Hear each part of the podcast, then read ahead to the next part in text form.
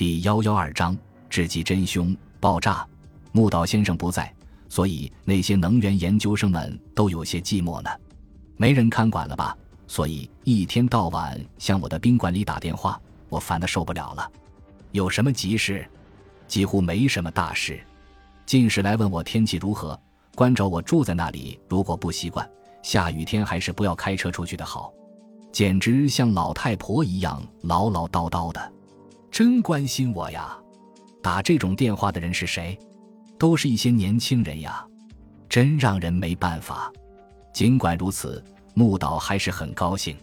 草剃还以为两人会坐电梯，但两人也没说怎么上楼，就开始登上楼梯。木岛看上去有六十岁了，但脚步却很稳健。汤川半路上与木岛分手。和草剃一起走进物理学科第十三研究室，他是理工学部的人。汤川是指木岛教授，有人说他是理工学部的权威。现在是能源工学科的头，好学上进的学生一般都希望能接受他的指导。真不了解，最贴切的说法就是汤川说道：“理工学部的长究茂雄，难怪。”草剃笑着点点头。的确是一种很贴切的说法，真是备受学生的敬仰啊！还不忘记关照他下雨天不要开车呢，这太过分了吧？打电话的是谁呀？说是新车不要被雨淋了，这会不会是挖苦人？是吗？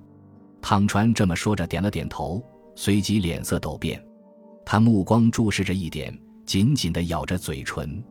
怎么了？见朋友一反常态。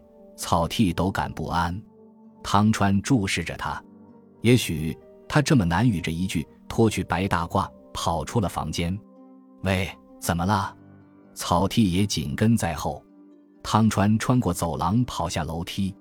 他平时经常打羽毛球进行锻炼，所以敏捷的与学者的形象相去甚远，反而还是草剃跑得上气不接下气。汤川一跑出大楼，便朝着停车场跑去，而且。他一直跑到刚才木岛停着的 B M W 旁边，才终于停下。草剃稍稍晚几步跑到他的身边停下，汗水淋漓。到底怎么了？你说呀。汤川没有马上回答，他在汽车的边上蹲下，朝车里窥探着。不久，他叹了一口气，轻轻地摇摇头。草剃，托你一件事。什么事？把木岛教授喊来。现在马上就去，把教授喊来。为什么？以后再向你解释。赶快去，不能耽误了。知道了。教授的房间呢？在四楼的东端。把他带来，当心不要被人看见。不要被人看见。是的。汤川的眉间刻进深深的皱纹。你如果想要破案的话，就照我说的去做。一日下午。草剃再次拜访了帝都大学。前一天夜里，他逮捕了松田五九。松田偷偷地潜入在成城的木岛文夫家的停车场，想要逃走时被监视着的警察抓获。当时，松田的手上还拿着装在塑料袋里的金属块，金属块有手掌那么大。被逮捕时，他对没收金属块的警察嚷道：“这东西绝对不能靠近水呀！”否则你会一辈子后悔的。也许是作为科学家的良心让他这么说的。然而，松田的担心多此一举。这个金属块已经不是他原来蓄意准备的那个金属块。在他被逮捕的两小时前，汤川学已经悄悄地将它调换了。他偷偷潜入木岛家的停车场里偷出来的，只是一块涂上颜色的粘土。松田已经承认自己杀害了藤川啊。草剃望着汤川那张疲惫的脸说道：“我想也许会有些麻烦，但在木岛君的家里抓获他时，他好像已经死心了，觉得抵抗毫无意义吧？也许是的。这事暂且不说，我还有许多事情弄不明白，想听听你的意见。好吧。”汤川从椅子上站起身来，用下颚示意他跟在后面，于是草剃跟在他的身后。桌子上放着水果罐头瓶，里面好像装着水。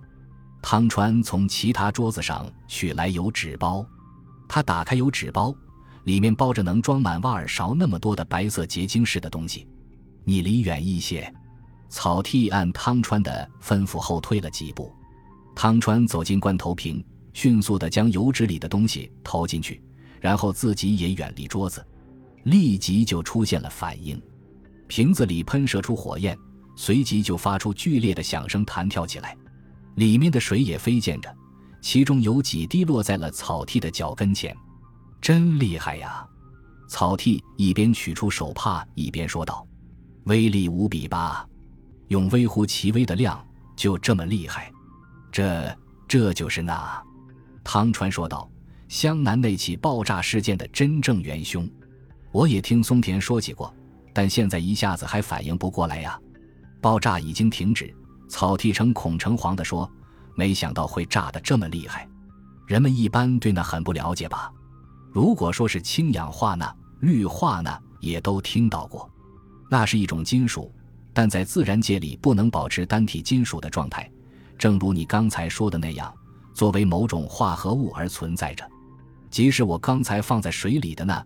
接触到空气的部分就会酸化，但是没有想到金属会爆炸呀！不是那本身会爆炸。刚才说过，钠的反应是很敏感，尤其是一旦触到水，便一边发热一边变成氢氧化钠，同时生成氢。氢与空气混合在一起就会发生爆炸。就是说，爆炸不是靠火柴和炸药，而是水与氢嘛。留在最后的就只是氢氧化钠。但是它能很轻易地容忍水里，所以在湘南的大海里没有发现任何爆炸药的痕迹，这可以说是理所当然的。据刚才的实验，一碰到水就爆炸了，即使是凶手藤川也没有逃跑的时间吧？这个问题提得好。其实想要用那引爆时，如果设置某种装置，就能起到定时的效果，而且它还不会留下痕迹。怎么做？事先只是将金属钠的表面部分变成碳酸钠，这是一种很稳定的物质，没有危险，只是它也很容易融化在水中。这么做结果会怎么样？接触到水以后，碳酸钠短时间内就会起到阻隔作用，所以不会发生那与水的反应。但过一会儿，碳酸钠会逐渐融化，不久其中的钠一旦直接接触到水，就轰地一下吧。草剃做了一个爆炸的手势，藤川是带着设有这种装置的呢。潜入在海里，偷偷的靠近梅里绿子，知道他坐在气垫上，用什么办法将那贴在气垫底下？草剃点点头，尽管他对理科的感觉有些迟钝，但汤川讲的通俗易懂，他听起来并不费力。现在凶手已经死亡，真相已经无法确认。据松田昭供。果然是八月中旬藤川来的时候那被盗的，草剃说道，一边在椅子上坐下。松田在研究利用液体钠进行的热交换系统。藤川曾在同一个研究室里工作过，因此对于藤川来说，要将钠偷出来并不困难。当时松田与藤川谈了些什么呢？汤川坐在桌子边上，目光凝视着空中，口中喃喃着：“要知道。”放在研究室里的那被盗，松田的责任非同小可。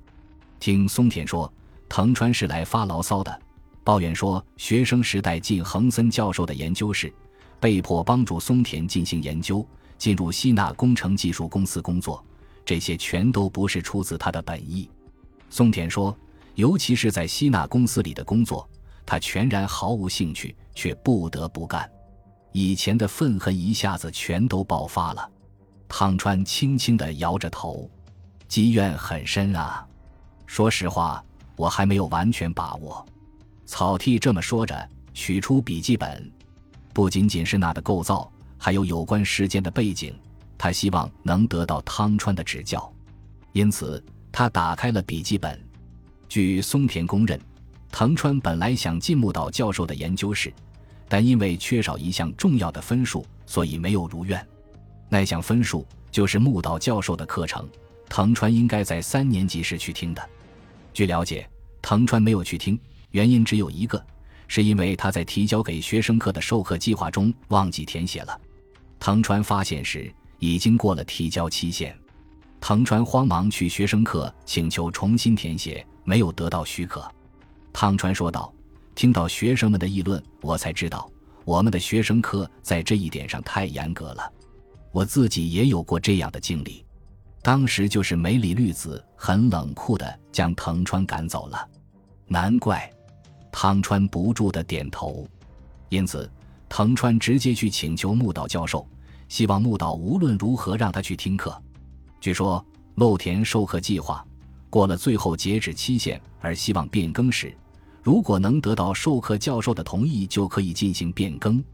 嗯，那么木岛教授呢？